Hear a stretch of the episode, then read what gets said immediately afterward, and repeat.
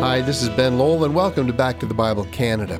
Today we begin week two of our current series, Life Lessons from David, the Man Who Would Be King. So let's listen now to our message called Learning Faithfulness When It's Not Ideal, from 1 Samuel 18, verse 6 to chapter 20, verse 42.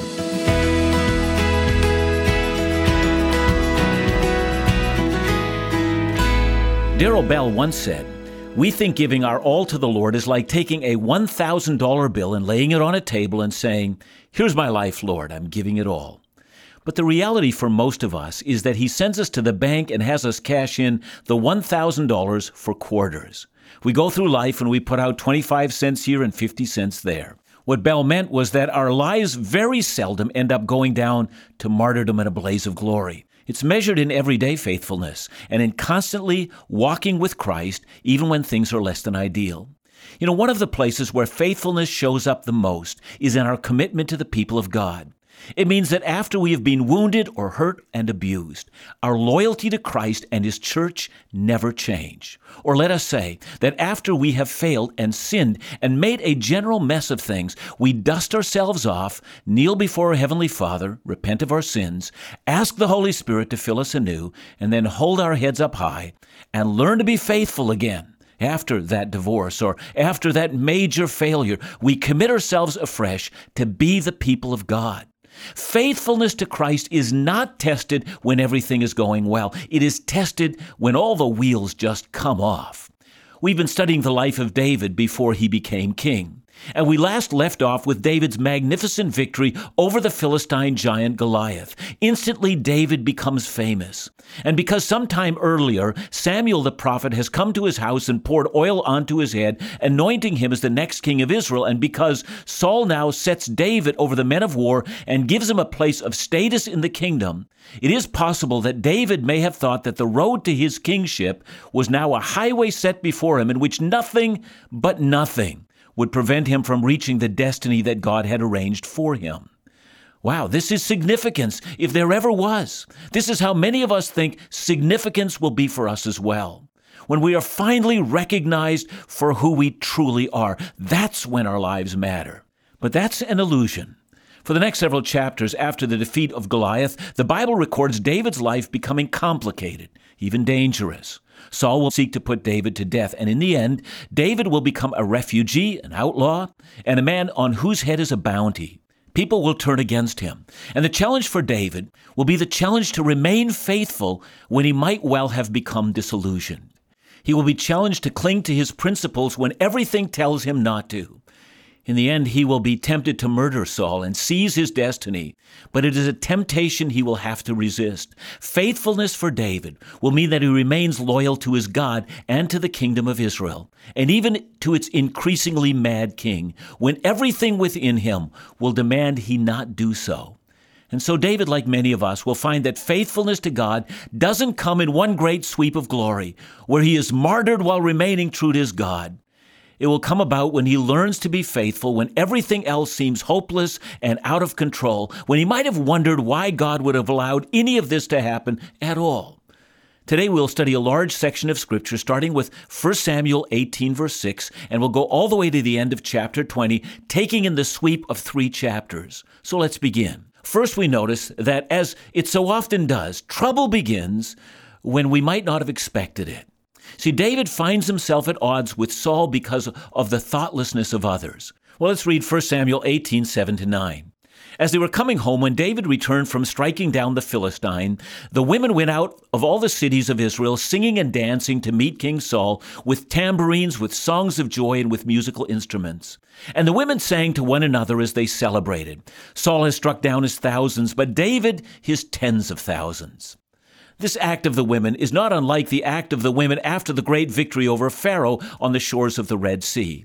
After the armies of Pharaoh were drowned, Miriam, the sister of Aaron and Moses, led the women to sing of the victory. This situation, on the one hand, is not different. Women in that culture would often memorialize the military successes of their men, and in this case, it was a celebration of God's deliverance. But on the other hand, this situation is very different. Something insidious has happened. They're comparing David with Saul and suggesting David is mightier than Saul. And this is not new. It's often a failing of people. They compare people with people. I mean, almost every pastor I know has felt the sting of this. It's not just enough to rejoice when someone preaches well. It often follows with, well, he sure preaches better than, and then you fill in the blank. And Saul, well, he doesn't handle this very well at all. He's already becoming an insanely jealous man. He's being harassed by a demon, and Samuel the prophet has prophesied that the kingdom will be removed from him. And this song immediately makes David into his enemy. Imagine this now from David's perspective. He's not done anything other than deliver Israel from a great enemy. But the comparisons between himself and Saul would make Saul his enemy. Or let's put it another way.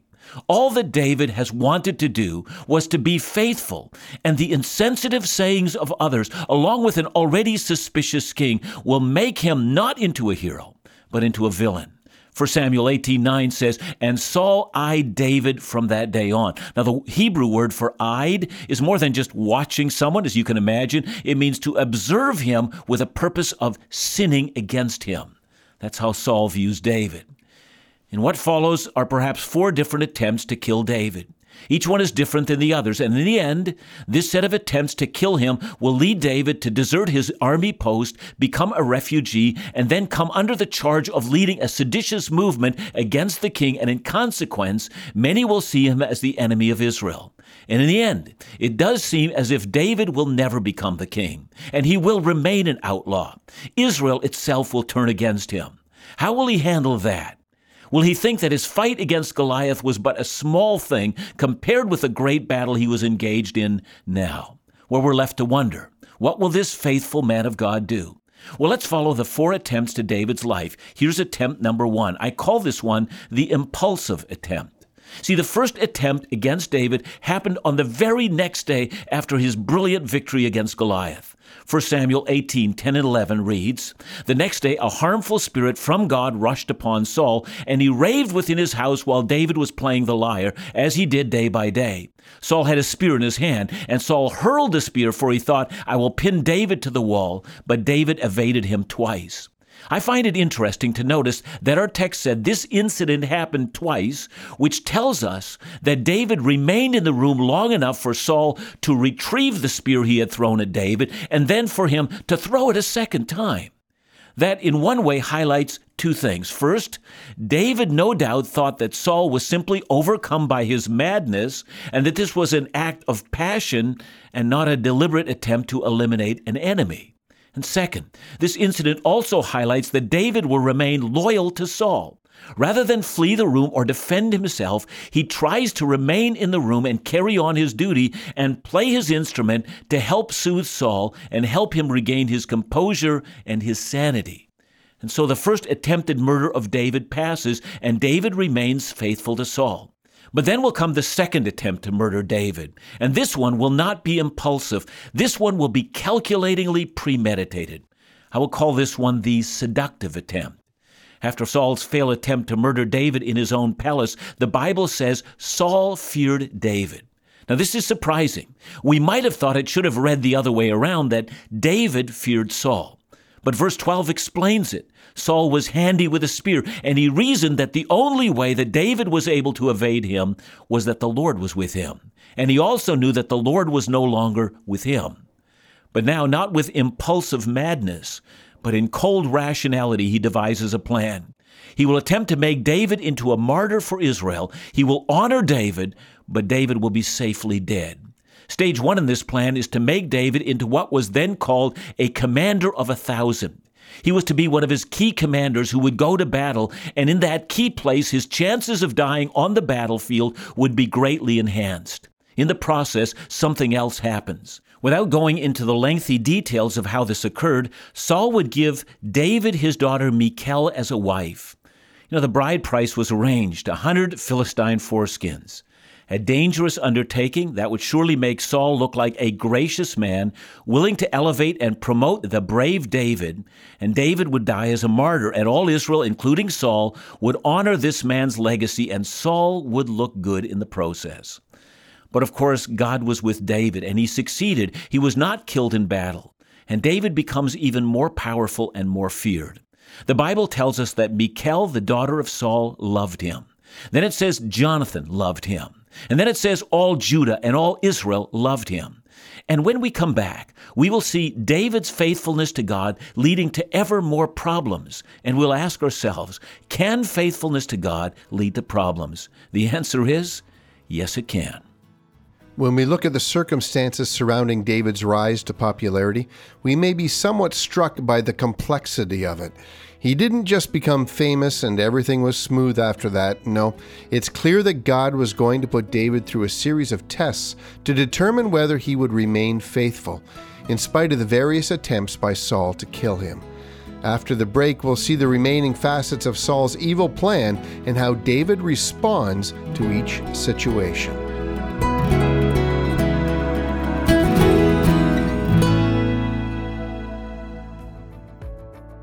This month, Dr. Neufeld will be introducing a brand new series, Your Salvation Story. We believe these messages are so important for believers. We want to send you the five message series on CD for free. And this series will speak clearly into questions like what does it really mean to be saved? What is the evidence of my salvation? Can I be assured that I'm saved? Is it necessary for my sins to be forgiven? There are so many critical questions, even though they may make us feel uncomfortable at times. These are questions and answers that every true believer should be informed about. So join us this month on air, online, via podcast, or listen on the Back to the Bible Canada mobile app beginning Monday, May 20th. And don't forget to contact us today to ask for your free CD copy of your salvation story by calling 1 800 663 2425 or visit Back Bible.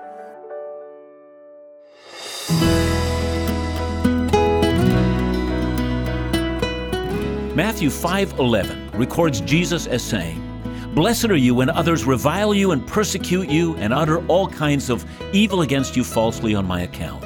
Rejoice and be glad, for your reward is great in heaven, for so they persecuted the prophets who were before you. The problem with this statement is that many of us don't actually feel like rejoicing when this happens. And what's fascinating is that in many cases, this happens on the inside rather than the outside. Here's what I mean David was not concerned that Goliath was uttering evil against him falsely, it was that Saul was doing so. And how does one rejoice in that? We're going to find out that as we trace this story out, We've noticed that Saul's first attempt to kill David was impulsive, that his second was seductive marry my daughter, become the king's son in law, and become a man of war and die in battle. And now comes a third attempt. I call this one the organized attempt. Chapter 19, verse 1 begins this way. And Saul spoke to Jonathan his son and to all his servants that they should kill David. All subtlety is gone now. No attempt to put David in a dangerous spot on the battlefield, now just a straight out attempt for the king of Israel to kill his enemy. This attempt to kill David would surely have succeeded very quickly were it not for Jonathan. Verses 1 and 2 says, But Jonathan, Saul's son, delighted much in David. And Jonathan told David, Saul, my father, seeks to kill you. Therefore, be on your guard in the morning. Stay in a secret place and hide yourself. And as David is in hiding, Jonathan takes it upon himself to speak to his father, and as it would seem, Jonathan seems to convince him. He reminds his father that David has never conducted rebellion, that he has remained loyal to the throne, and that David's exploits in war have done good to Saul. And so, amazingly, Saul agrees, or does he?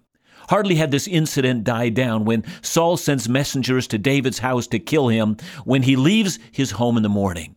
And this time it's not Saul's son, but Saul's daughter, David's wife, who warns him. She helps David out of a window, and then when men come to look for David in the morning, she puts an image, the Bible says in 18 verse 16, in the bed to make it look like David is still there, and that buys him time.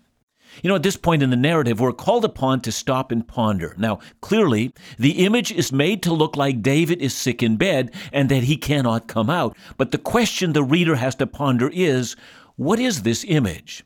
You know, the Hebrew word is the word teraphim. That same word is used in one other place in 1 Samuel, and that's in chapter 15, verse 23. In that passage, Samuel is condemning Saul for his disobedience, and there Samuel says, For rebellion is as the sin of divination, and presumption is as iniquity and idolatry. See, there's the word idolatry, the Hebrew word teraphim. It can refer to household gods or ancestor figurines that were used as an aid to divination. So it's very likely that this is what Michal, the new wife of David, had. She had pagan gods that she worshiped to be used for divination. And this is what she used to give David time to escape. And it's here that we see why it is that earlier Saul had wanted David to marry her. Saul had said in chapter 18, verse 21, that he thought that Michal would become, in his words, a snare to David. He knew his daughter. He knew her to be an idolater. He knew her passion for pagan gods, and he believed she might, if he failed to murder David, she would still be there to subvert him, and David would be ruined and maligned. And so, if you're paying attention, we can see the dangers David was facing were simply multiplying. That's because Michal was as much a spiritual rebel as her father Saul. And as we read the life of David, we will see that not only had Saul lost his privilege to establish a dynasty, so also Michal would lose the same. God would forbid her from having children. But step back and consider David's battle to remain faithful to his God.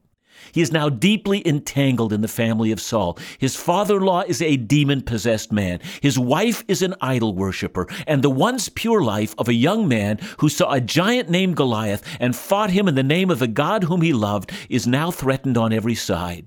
The once pure vision of holiness is now threatened by subversion, death threats, misunderstandings, accusations, and temptations. See, many a man or woman has begun well, only to find that forces more sinister than they can imagine have made a once pure love for Christ and his work seem like a distant memory. Would David become one of those people? And in this we find the fourth threat on David's life. David is out of options now. He decides to flee to Samuel. Samuel, not surprisingly, is in Ramah, not far north of Jerusalem. Ramah was the place where at that time the tabernacle was housed, so that's where you would expect to find Samuel. David desperately needs Samuel. He tells Samuel everything that has happened. He needs counsel. He needs a word from God. He's confused. What is he to do? How is he to remain faithful? He is now a hunted man. He's married to a woman who loves him but is unfaithful to his God. His once clear perspective of God's plan for his life is muddied and he can't find his way through. We don't know what Samuel and David spoke about, but we do know that while he was there, a fourth attempt on David's life happens. We call this one the brazen attempt. Saul has come to hate and fear David more and more. He will murder him if he has to, right in front of the priests of God and in front of Samuel himself. His jealousy and his hatred and fear have made Saul a deeply evil man. And so, as Saul's spies report David's whereabouts, and as Saul makes his way to Ramah to murder David under the watching eyes of all of Israel, God himself intervenes. The Spirit of God comes upon Saul. Saul involuntarily strips himself naked, begins to prophesy, lying down outside, completely naked for a full day and a night, prophesying almost compulsively a deeply tormented evil man, arrested by God's Spirit, unable to do what his murderous hatred so desperately wants. God saves David again. There have been four attempts on David's life. The first was impulsive, the second seductive, the third more organized, and now one so brazen that David knows that all he can do is run for his life. But he has one more thing to do. Before he will flee into the Judean wilderness, he will arrange one more meeting with his friend, the son of Saul, Jonathan. By now, David might have thought that since Saul wanted to kill him, and because Michal was less of a woman than he thought, that he might have thought that of Jonathan as well. Maybe Jonathan is subversive, but he does not think this way. And so the two friends meet once more. And before David and Jonathan part, Jonathan will say to David, Go in peace, because we have sworn both of us in the name of the Lord, saying, The Lord shall be between me and you, and between my offspring and your offspring forever. And in this we have an example for all of us who want to live lives that matter. So many faithful servants, when they are hurt by so called brothers and sisters, when they are hurt by the church or by someone in the church, will turn their backs on everyone. And this is a grave mistake. Faithfulness to God demands we do not break fellowship with faithful brothers and sisters in Christ. You know, I've heard people say, Do you know what the church or the Christians have done to me? Please hear me, my listener. If you want to remain faithful, you'll have to remember that no one who is faithful turns his or her back on the people of God. If you've been wounded or scarred, if you've been slandered or hurt, you should never forget that God will always provide a Jonathan, a friend, a fellow co-worker, someone who has your zeal for God, who loves Christ as deeply as you do. Don't you ever turn against the people of God. Don't you ever believe that all of God's people are corrupt. And as we will see, as we carry on in this study, David would commit his own mistakes and his own sins. His sins would hurt others as well, but faithfulness means I will not turn back from the people of God, and I will never cease in the pathway in which God has called me to.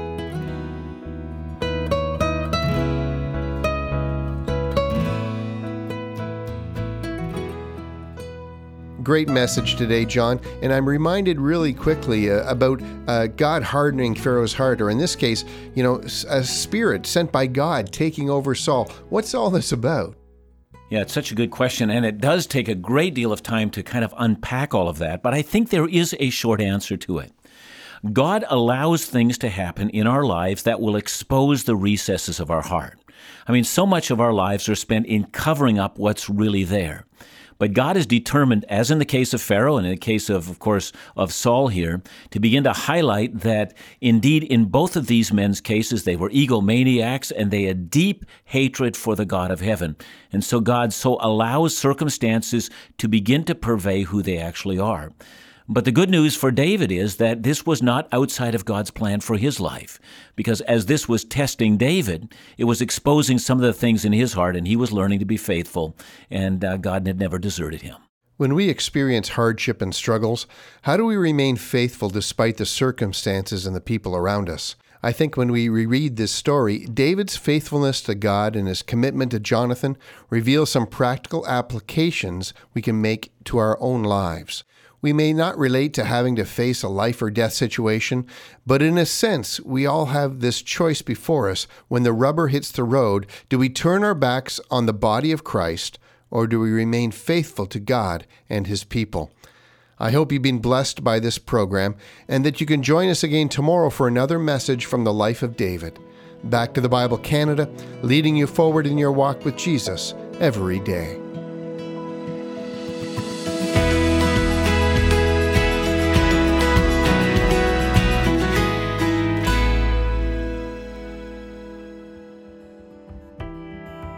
From February 7th to 16th, 2020, make plans to join us for the Back to the Bible Canada and Laugh Again Southern Caribbean cruise.